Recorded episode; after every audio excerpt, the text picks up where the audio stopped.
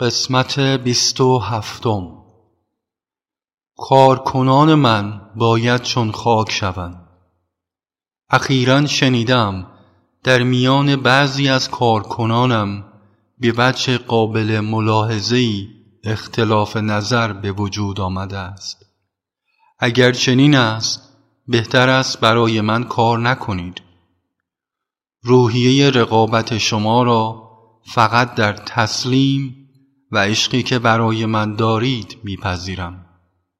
اگر در کاری که برای من انجام می دهید ما بین خود تفرقه و جدایی ایجاد کنید پایه و اساس آن متزلزل می گردد و آن کار به شکست می انجامد گفتن این که فقط من می توانم کار بابا را انجام دهم اوج ریاه و تزویر است.